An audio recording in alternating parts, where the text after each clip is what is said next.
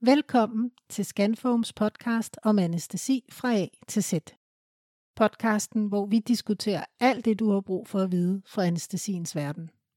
Altid med en ekspert på dagens emne med som gæst, og som altid med dine værter, Sandra og Tobias. Goddag og velkommen til dagens podcast, som i dag er kapitel 3 om ultralyd i anestesiologien. Og som altid, så har vi selvfølgelig en ekspert med i studiet. Og i dag er det ikke mindre end vores helt egen skabskardiolog med en Ph.D. i ekokardiografi, Søren Hoffmann. Velkommen til dig. Tak skal du have. Det er rigtig dejligt, du har lyst til at komme med her i dag og fortælle os om, så vi kan diskutere det, der ligesom er i kapitlet, men også fortælle os om nogle af alle de andre muligheder, der er med ultralyd i anestesien.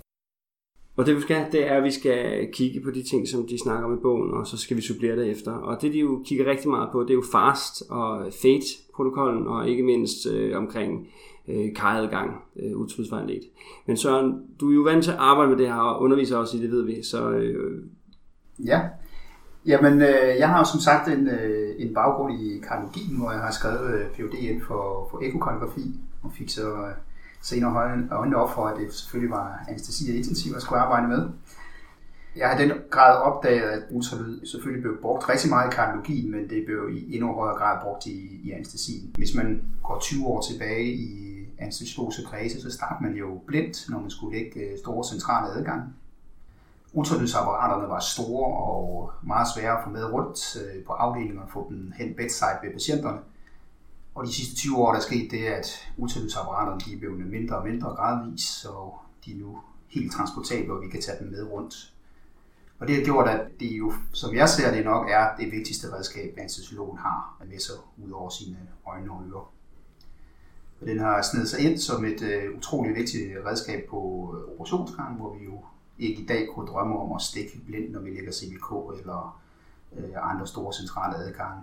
I intensiv regi ja, er den jo også lige så langsomt kommet ind til vurdering af de svære kredsløs ustabile patienter, øh, hvor FATE-protokollen har snedet sig ind og blevet et rigtig godt øh, redskab hos de svære øh, hemodynamisk dårlige patienter. Også patienter med svær akut indsendende åndenød bruger vi det til scanning af, af lungerne. Og endelig så kan man sige, at den sidste søjle, så at sige, er jo i øh, uh, traumesetupet, der bruger vi det jo rigtig, rigtig meget, øh, også til at få et hurtigt øh, overblik over, hvor vi er henne. Og der bruger vi de der to hovedprotokoller, der kaldes øh, FATE og, og FAST. Så man kommer vel næppe igennem en anestesiuddannelse uden øh, i større eller mindre grad at komme til at også stifte kendskab med, med ultralyd. Hvorfor synes du, det er så relevant at bruge ultralyd? Jeg mener, hvorfor ikke bare lade radiologerne øh, forholde sig til det her, eller øh, kardiologerne for den sags skyld, til de ting, som de er rigtig gode til? Altså, hvorfor, hvorfor giver det mening, at anestesiologer, som er meget klinisk speciale, øh, og på intensiv meget medicinsk øh, kompliceret Hvorfor giver det mening, at vi er rigtig gode til det her, synes du? Det giver, der, der er nogle specifikke ting, hvor det giver rigtig god mening. Altså det er de ting, hvor vi ligesom har hjemtaget tingene. Det vil sige, øh, de store centrale adgange er jo dem, vi lægger, øh, og der er ikke andre, der lægger dem. Så der giver det jo rigtig, rigtig god mening. Øh, de perifere nerveblokader er også vores øh, specialistområde, så der bruger vi det også, og det er også veldokumenteret, dokumenteret, at øh, at det er bedre at bruge ultralyd, end at stikke øh, blindt der. Så der er ligesom sådan en, øh, en gruppe af ting, hvor man kan sige, det er vores specialistområde, og der er det helt oplagt, at man bruger ultralyd, øh, fordi vi videnskabeligt ved, at, at det er bare bedre at lægge central adgang med ultralyd, og det er bedre at lægge perifere nerveblokader. Så er der den resterende del af, af ultralyd, som du også nævner der, hvor vi sådan lapper ind over andre øh, specialer. Og det er jo en ongoing diskussion også med kardiologerne og med lungelægerne og med øh, radiologerne, hvor meget skal vi... Sandheden er bare, at ofte så står vi jo uden øh, kardiologisk bistand ude på lidt mindre sygehuse eller i den akutte situation, inden man kan få en kardiolog ned. Og der kan for eksempel FATE øh, sagtens øh, hjælpe os lidt i den rigtige retning. Man skal selvfølgelig stadigvæk have respekt for, at øh, man skal hurtigst muligt have en kardiolog ind over, hvis man er i tvivl om ting. Og det samme gælder sådan set lidt med, øh, med, med røntgenlægerne. Det er ikke altid, vi kan få dem med i de her akutte situationer, vi står med dem. Det er også sjældent, det er øh, muligt at få radiologer og kardiologer ned på operationsgangen, hvis vi har dårlige patienter nede. Så der står vi faktisk tit øh, alene med det. Og så er det heller ikke sværere. Man kan sagtens øh, nå et niveau i løbet af sin øh, introduktionsstilling og sin hoveduddannelse, hvor man kan, kan bruge det til noget. Og jeg, jeg, det passer fantastisk godt ind i vores speciale, fordi det er den billed, det eneste billeddiagnostiske værktøj, man kan tage med bedside. og vi står næsten altid bedside med dårlige patienter, og det er der, vi har brug for det. Vi har ikke råd til sådan at ikke at kunne det. Det er også det med den dynamiske undersøgelse. Altså vi står, som du siger, bedside, der kan dynamisk undersøge den problemstilling, som vi skal prøve at blotlægge på, på en, på en hurtig og en akut måde. Ja. Og kan gentage den. Og kan hele tiden se responset af de interventioner, vi laver. Altså, hvis det for eksempel er væske, vi vurderer, ikke, om, om patienten er hypovolim, så kan vi ligesom hurtigt følge op igen. Ikke? Og det får mig til at tænke på det her med øh, begrebet POCUS, som jo egentlig er lidt det, vi sådan lige taler om lige nu, at det er point of care ultrasound, vi jo bruger rigtig meget. Men hvis man er ny i det her special, så tror jeg egentlig, det kunne være meget rart lige at prøve at få defineret, hvad, hvad betyder det her POCUS egentlig? Hvorfor, hvad er det, der gør, at vi bruger det begreb omkring den her form for ultralyd, som jo er meget det, vi lige har talt om, men for den nye skyld? Ja, Jamen altså, det, det betyder jo point of care ultralyd, som du siger, og det er jo egentlig bare, at man jo tager sit ultralydsapparat med øh, hen bedside ved siden af patienten, og så går man meget fokuseret efter det, efter det problemstilling, man nu har. Man prøver på at udelukke nogle ting. Lad os prøve at, at tage et eksempel. Øh, hvis der kommer en patient ind, der er svært lavtryk, altså kredsløbs øh, instabil, så tager vi jo mod patienten, og så vil vi gerne øh, udelukke nogle ting en chokeret patient udefra, når du kigger på dem, ser stort set i ud, de er blege og kold og kampsvedende. Men vi er ligesom nødt til at komme ind og kigge ind i patienten for at, at komme videre. Og der øh, kan en hurtig point of care fate for eksempel øh, protokol kan man bruge der. Øh, der kan det være, være det et utroligt godt øh, værktøj til for eksempel lige at udelukke, om der er stor perikarde tamponade, om hjertet står helt stille, og øh, men så ligesom kan komme videre i sin diagnostik øh, i den akutte situation. Skal vi give væske? Skal vi have, have en kardiolog på banen? Det kan også være det, man kan bruge til ligesom at visitere. Hvad for nogle specialister skal vi øh, have på banen?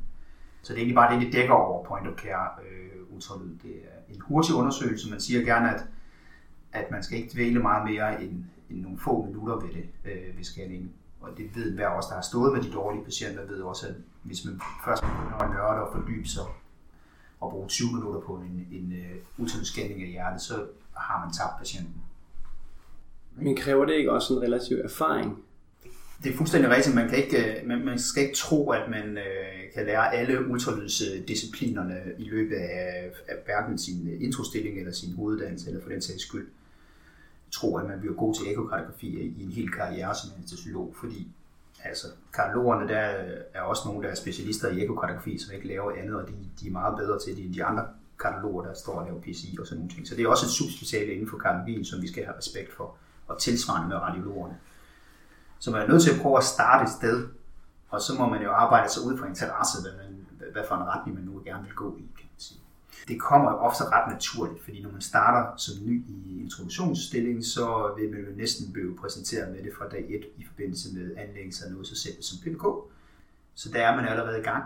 Så det, det kommer egentlig meget naturligt sådan hen ad vejen, hvordan man gør det. Men du har ret i, at man skal også kende sine begrænsninger. Det tror jeg faktisk, der er et meget vigtigt budskab øh, i alt det med ultralyd, for du kan bruge det til utrolig meget, men man skal have respekt for at bruge det til det, man er, er god til, og det, man synes, man interesserer sig for og det kræver tid.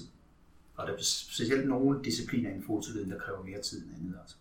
Og der er fake-protokollen og ekokartografi nok den, vi skal have allerstørst respekt for, vil jeg, vil jeg nok sige. Ydmyghed. Ydmyghed, ja. ja. Det får mig til egentlig at spørge dig, og det er ikke sikkert, at du har svarene, men så kan vi måske alligevel tale om det, om hvad siger evidensen omkring tillæring af ultralyd, og at det, at vi ligesom, som du sagde, Tobias, spreder os ud over mange områder, hvor vi bruger øh, ultralyd, men ikke er, altså i hvert fald overhovedet ikke til at starte med, eksperter. Man skal på en eller anden måde være generalister i brugen af ultralyd til at besvare de her spørgsmål. Ikke? Ja. Er der evidens, vi kan læne os op af i forhold til... Ja, der, der er en, en del uh, evidens, særligt inden for de uh, specialistområder, hvor vi bruger det. Altså, uh, inden for centrale adgange, altså CPK-adgange osv., der kan man sige, øh, der er det særligt i oplæringsfasen, at man laver færre fejl. Det vil sige, at når man er ny, så er man altså bedre hjulpet med, med ultralyd. Hvis man, øh, dem, der har stukket blindt i mange år, de kan gøre det lige så hurtigt og sikkert som en øh, ny læge med, med ultralydsapparat i hånden. På A-kanyle-niveau der er det veldokumenteret, at det er bedre særligt til de overvægtige og de svære patienter og, og bruge øh, ultralyd. Altså antallet af forsøg, man skal bruge på at lægge øh, A-kanyle, den er, det, det er ret veldokumenteret. Nerveblokaderne er det også veldokumenteret, at man øh, har en højere succesrate, og man bruger mindre øh, lokal Så de der kernekompetencer, hvor vi selv bruger ultralyd, der må man sige, der vil jeg sige, at det er veldokumenteret, at ultralyd selvfølgelig, og det giver jo meget god intuitiv mening, men det er også videnskabeligt set, der er det veldokumenteret, at, at, øh, man skal bruge det. Og vi kan ikke rigtig løbe udenom anbefaling længere om, at man lærer sine praktiske procedurer Nej. med ultralyd. Nej. Og nu har du nævnt akanyle og, og CVK og nerveblokaderne, men, men faktisk, hvis man kigger på de øh, engelske NICE guidelines, så siger de jo også, at det her med at identificere midtlinje til epi og spinaler også øh, gør, at noviserne får mindre fejlinstik. Ja. Altså, det kan godt være, at resten af proceduren og indstikket kan give problemer, men så ved man i hvert fald, at man er i midtlinjen og i cirka det niveau, man gerne vil være. Ikke? Ja. Så det, det, på det område er det veldokumenteret, men der ligger nok ikke, øh, der, der ligger ikke øh, ret meget videnskab inden for hverken lungeultralyd eller, eller hvad hedder det, fake-protokollen, altså hjertescanningerne ligger der ikke så meget øh, indenfor. Nu nævnte du lige fate, men med, og så gik du videre til lunge, og det kunne ja. jeg jo også godt tænke mig, fordi den er også interessant for os på flere måder, nemlig både i forhold til, hvad er patientens respiratoriske tilstand, og hvad kan vi se på ultralyd, men jo også i forhold til, når vi ligger CVK, hvor den også kan spille en rolle. Ikke? Ja. Jamen helt overordnet set, så er det jo igen en hurtig, altså en point of care undersøgelse til at afgøre, hvorfor patienten er dyspnø. Altså hvorfor har de akut respirationsinsufficiens. Så det er igen hvad retning skal vi i? Er det lungestase eller over mod koldgaden, vi skal, eller øh, hvad retning skal vi i? Og der, der, kan man, øh, der kan man undersøge, om de, de har væske på lungerne simpelthen. Både se, om de har pløverensamling, men man kan også se, om de har lungestase. Og det øh, kræver væsentligt mindre end for eksempel at lave en fade og lære det. Det kan man lære øh, ret hurtigt. Man kan se, om de er pneumotorix i traumesammenhæng, og det er vist faktisk, hvis vi skal have videnskaben lidt igen, er det jo vist, at ultralyd er mere sensitiv og specifik end et længde røntgenotorox til at afgøre, om man har pneumothorax i forbindelse med traume. Så der har det faktisk allerede øh, en veldefineret plads, kan man sige. Og det for den øde eller for den uøde? Det, du skal selvfølgelig have noget træning i, uh, i det, men det kræver også rigtig meget træning at se et, et pneumothorax på et læggende røntgenotorox er ofte svært, fordi luften jo ligesom samler sig opad til, så på et liggende røntgentor skal det være rigtig svært at se. Men bruselyden, hvis det er long sliding, som vi kalder det, så er man ret sikker på, at der ikke er betydende pneumotorix i hvert fald. Jeg tænker bare, er det, er det, er det en, en rimelig øh, egenskab at nå at, at kunne mestre som introlæge, eller hvad, ja, det vil jeg. Det? Ja, ja, det vil være realistisk, hvis man lægger sig i, øh, i, i selen. Altså. Så, helt overordnet set vil jeg sige, at, at mange af, af disciplinerne bortset lige fra fate, øh, er noget, som de fleste anestesilæger, hvis de øh, bruger lidt tid på det, vil kunne opnå øh, et rimeligt niveau, som de kunne bruge til noget. Fake skiller sig ud, fordi det er bare rigtig svært at scanne noget, der bevæger sig ind imellem ribbenene. Skal man scanne og finde et vindue osv. Det, det kræver rigtig mange undersøgelser, det kræver rigtig stor erfaring, inden man kan begynde. Så det er nok, det er nok i virkeligheden der, vi skal have størst ydmyghed, som du kaldte det før så kræver det vel også noget faglighed omkring hjerte og hjertesygdomme. Helt, ja, og, øh, gør det. og det er klart, det er nemmere for en, for en som dig, der har noget baggrund i kardiologien. Ja. Så det kræver vel, at man, det kræver, at man bruger noget ekstra tid. Det kræver, at man kræver, at har noget, bruger noget ekstra tid og, og er meget ydmyg overfor det. Vi bruger jo rigtig meget øh, ultralyd her på Bispebjerg, ligesom de jo gør på alle andre anestesiologiske afdelinger. Men en af de ting, vi har talt om her på afdelingen og begyndt at bruge ultralyd lidt mere til, det er det her med at øh, verificere placeringen af vores øh, CVK efter anlæggelse og udelukke ja. øh, pneumothorax. Kan du ikke prøve at sige lidt om det? Jo, det er jo øh, et, et spændende nyt område, der, der, der er på vej ind, kan man sige. Man, siger, man har jo i forvejen ultralydsapparatet frem, når man lægger sit CVK. Altså. Og det vi jo primært tager kontrol med thorax for efterfølgende, det er jo for at se, om der er opstået pneumothorax i forbindelse med, at man lægger øh, CVK, i hvert fald når det er CVK i vinylularis og i subclavia. Og så vil vi jo gerne se placeringen af vores øh, CVK-spids, som vi gerne vil have til at ligge i, i vena cava superior. Der er der i hvert fald nogle undersøgelser, der tyder på, at man øh, måske bare kan bruge sin ultralyd i stedet for at skal lave det røntgenatorisk kontrol. Dels kan man se, om der er long sliding, altså om der er pneumothorax, ligesom hvis traumepatienterne er det på liggende patienter bedre faktisk at bruge ultralyden der, så det er helt oplagt at se. Kan man sprøjte en lille smule øh, saltvand ind i silikon, man har lagt, og så scanne hjertet ned, og så se, om der kommer bobler, så at sige, nede, nede ved hjertet på det rigtige tidspunkt. Og så kan man med ret stor sikkerhed afgøre, om den ligger rigtig placeret. Jeg tror ikke personligt, at det får den helt store gennemslagskraft, udover de folk, der er virkelig dygtige og nørdede inde i motorlyd, de kan begynde at bruge det, og så springe rundt med to over.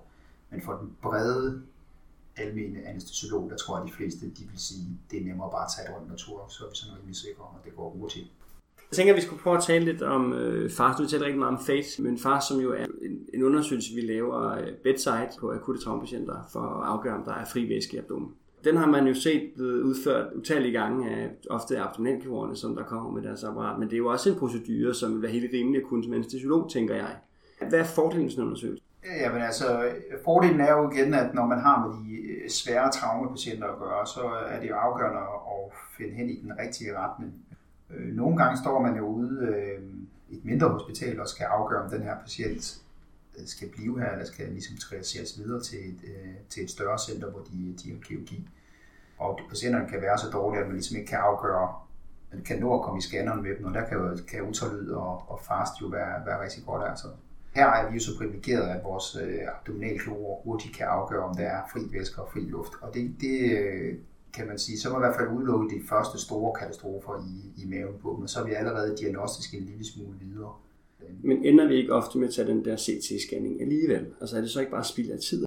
Det kan man godt øh, argumentere for, men ofte er det i hvert fald i traumes øh, setting sådan, at øh, man har alligevel noget tid, hvor man skal stabilisere patienten osv. Så, videre. så der er næsten altid en, hvis der er en, der har kompetence, om det er så en kirurg eller det er en anestesilæge, der har kompetence, så kan man sagtens nå, mens alle de andre kigger på A, B, C, D, E, øh, og lave en, en, en fast og komme med nogle øh, informationer. Det er et spørgsmål om øh, tid, og det er også et spørgsmål om øh, opsætning, fordi der er forskel på at være på traumacenter på Rigshospitalet og Skyby og Odense, hvor de jo ofte har en CT-scanner lige ved siden af og kan lynhurtigt køre igennem, og så stå på et mindre sygehus som her på Bispebjerg, hvor vi er nu, hvor vi jo altså har langt til scanneren, kan det være afgørende, at man ser allerede, at der er fri øh, væske, og måske øh, vil køre udenom scanneren, og så køre direkte til kirurgi med dem, der er virkelig, virkelig dårlige. Altså. Så hver ting til sin tid, og hvem ved, det kan også være, at fremtiden bliver sådan, at, øh, at man tænker om 15 år, hold da op, hvorfor stod I med de der ultralyd, fordi vi kører bare igennem scanner, når de kommer ind i skadestuen, og så har vi øh, diagnosen. Det tror jeg slet ikke, der er urealistisk med de dårlige traumapatienter, at man bare siger, lad dem bare komme ind igennem scanneren, det tager alligevel 30 sekunder, og så stabiliserer vi patienten, og så er det det. Men Får sådan, sådan en pakke rugbrød med skiver. Ja, lige nøjagtigt. Så det, ja, det, det tænker jeg, det kan godt være fremtiden, at man, man scanner hele. Så det, det er jo muligt, at der kommer en udvikling der, når prisen og stråledosis på, på scanning kommer ned og at den er øh, tilgængelig. Men det er alt sammen tilgængelighed, og det er et spørgsmål om også, som sagt, også at prioritere, og du har helt ret i din pointe.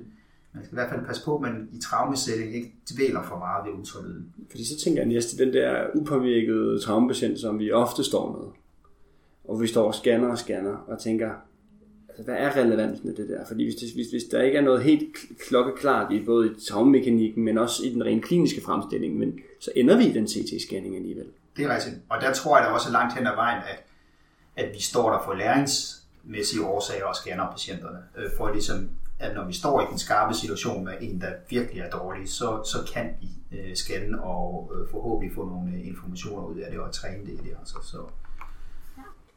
Var det ikke et, et fint punkt for, øh, for FAST? Jeg kunne godt tænke mig at lige at tale lidt om øh, Vina Kava, vi, vi snakker ofte om det sådan surrogatmål for dels det centrale tryk, men også helt omkring den intravaskulære volumen. Og hvor brugbart er det i virkeligheden? Altså det ene ting er, at man kan bruge det på intensiv, men vi kan også bruge det på OP potentielt, ikke? Ja, altså, jeg, jeg er en lille smule forbeholden over lige, lige nøjagtigt over for den. Der er lavet en del øh, videnskab på det øh, på overtryksventilerede patienter, og der kan man, hvis man er en meget erfaren operatør, måske bruge det til, til at afgøre volumenstatus. Men, men usikkerheden er enorm, og det er meget, meget afhængigt af den operatør, der står der, kan lave en, en god scanning og en god fremstilling af vena. Kardiologerne bruger det meget til at vurdere hos patienter, der har spontan vejrtrækning, om der er pulmonal hypertension. Men man kan ikke sige, at en patient på spontan vejrtrækning, om de er dehydreret eller ej, eller mangler volumen. En sund og rask 25 år vil have fuldstændig kollaps af sin venekæbe cava inferior under normale omstændigheder. Så jeg vil sige, det skal bruges med ekstrem forsigtighed, og det er ikke nogen øh, særlig øh, præcis øh, metode. Og der er ikke er ikke mange steder, man bruger det heller ikke i intensiv regi. Men hvis man skal bruge det, så er det videnskabeligt det eneste sted, der er en lille smule evidens for det, og det er sparsomt, det er på overtryksventilerede patienter. Kan du prøve at forklare, hvorfor at lige præcis overtryksventilerede patienter, der giver det mening i en anden grad? Ja, men jeg tror, det, det, det er noget at gøre med, øh, at, at man har introduceret det på intensiv, hvor de traditionelt set er overtryksventileret. Og så har man udnyttet det med, at de bliver overtryksventileret til at se, om cava varierer i, i forbindelse med respirationscyklusen. Og så, man, så hypotesen er jo, at, at øh, hvis du er overtryksventileret, og du øh, har hypovolem, så vil du have en enorm stor variation af din vinderkæbe cava inferior øh, ud over respirationscyklusen. Hvorimod, hvis du er velfyldt, så vil du ikke have ret stor variation. Og det passer også et stykke hen ad vejen, men hvor man lige skal sætte øh, snitfladen øh, for, hvor mange procent den skal variere, for at man kan sige, at man er hypovolem eller ej, det kan være svært. Så det er i hvert fald som minimum vigtigt, at man sætter den undersøgelse op imod en klinisk kontekst eller andre vurderinger, for eksempel at se om venstre ventrikel klapper helt sammen, øh, om der er kissing wall, som vi kalder det, når man vurderer hjertet i det hele taget. Altså. Så ligesom alt muligt andet hemodynamik, så er der ikke en enkelt parameter, der kan afgøre, om man skal give væske eller ej. Man skal ofte op og bruge ja, vi skyde på 8-10 forskellige parametre for at, at afgøre, om man skal give væske eller ej. Så det er en af de sværeste discipliner, vi har øh, i intensiv regi. Har du noget afsluttende, Søren, som du kunne tænke dig at sige? Eller? Nej, jeg vil sige, det, øh, øh, det er jo bare et eller andet sted øh, med at komme i gang. Øh, fordi før eller siden bliver man alligevel øh, tvunget til det, når man skal øh, i gang med at være anestesilæge. Altså. Og så kan man, man kan stille sig selv det spørgsmål, hvordan kommer man så i gang med det? Det er jo meget forskelligt, hvor man er henne. Altså, nogle steder er man jo et sted, hvor der er meget stor entusiasme omkring, og der kommer det helt naturligt, at man kan blive introduceret til ultralydsapparatet og de basale trin, man skal kunne for at tænde et ultralydsapparat og bruge det. Andre steder, der står man sådan lidt alene og tænker, hvordan fanden kommer jeg i gang her? Altså. Og der findes jo et hav af kurser, man kan starte på. Der Dansk Ultralydsselskab, de holder et ganske udmærket øh, kursus, og jeg ved, at i Aarhus har vi øh, hele gruppen omkring i Slot øh, og USABCDE holder nogle øh, ganske udmærkede øh, introkurser, og jeg ved, de tilsvarende er rigtig dygtige ud, så holder også nogle der. Så der er masser, og det er jeg sikker på, at der er nogen også efterhånden, er der et stort miljø omkring anestesi, hvor der er masser af ultralydsnørder rundt omkring, som er rigtig gode til det. Og det kræver i virkeligheden ikke så meget, men, men det er et fint sted at starte med et, et basalt ultralydskursus, hvor man lige får lidt om, hvad er ultralyd, hvordan tænder man apparatet, øh, hvordan ser de forskellige grupper ud osv. Men når det så er sagt, så må man sige, at ultralyd det læres ikke på kurser, det læres bedside. Øh, det læres ude ved patienterne. Og det er øvelse, øvelse, øvelse, øvelse, der gør det. Og som vi har været inde på, hvis man øh, går til det med en ydmyg holdning, så kan man komme rigtig, rigtig langt et eksempel, hvis man er helt øh, novice, så start med at bare scanne øh, patienter, der ligger og sover. Og, og, og træne sig i anatomien op på halsen af en patient, der alligevel sover. Det er der jo indtil for gjort, der er ikke noget farligt ved ultralyd, og det er fuldstændig legalt at gøre det. Og der skal man altså ikke være bange for det. Bare kaste ud i det, og så lade nålene ligge i første omgang, og så øh, scanne noget anatomi og blive fortrolig med apparatet, og så kan man lige så langsomt begynde at føre nålen med ind i, i det, når man nu bliver kaldt ned en sen nat af en narkosygeplejerske, der ikke kunne ligge et PPK, så kan man lige pludselig lægge det, og så kan man gå derfra og sige yes, og så får man den der fornemmelse af det. Og det er mega fedt. Altså når man kan det, det er, det er fremragende, men vi opnår det, vi alle sammen gerne vil, som anestesilæger, vi bliver helten. Det er derfor, vi alle sammen bliver anestesilæger. og på den kommentar, så er det bare ud i verden med dit ultralyd og din supermans kappe. ja, og hvis man skal have ordentlig supervision, så må I tage til Bispebjerg, hvor øh, som Hoffmann, han står og styrer, han styrer de mange prober. Tak fordi du ville være med, Søren. Tak fordi jeg var Det var en med. fornøjelse. Jeg tror, vi alle sammen er blevet klogere. Og øh, tak fordi I lyttede med. Og husk igen, I kan finde links inde på bloggen. Og så øh, ses vi næste gang.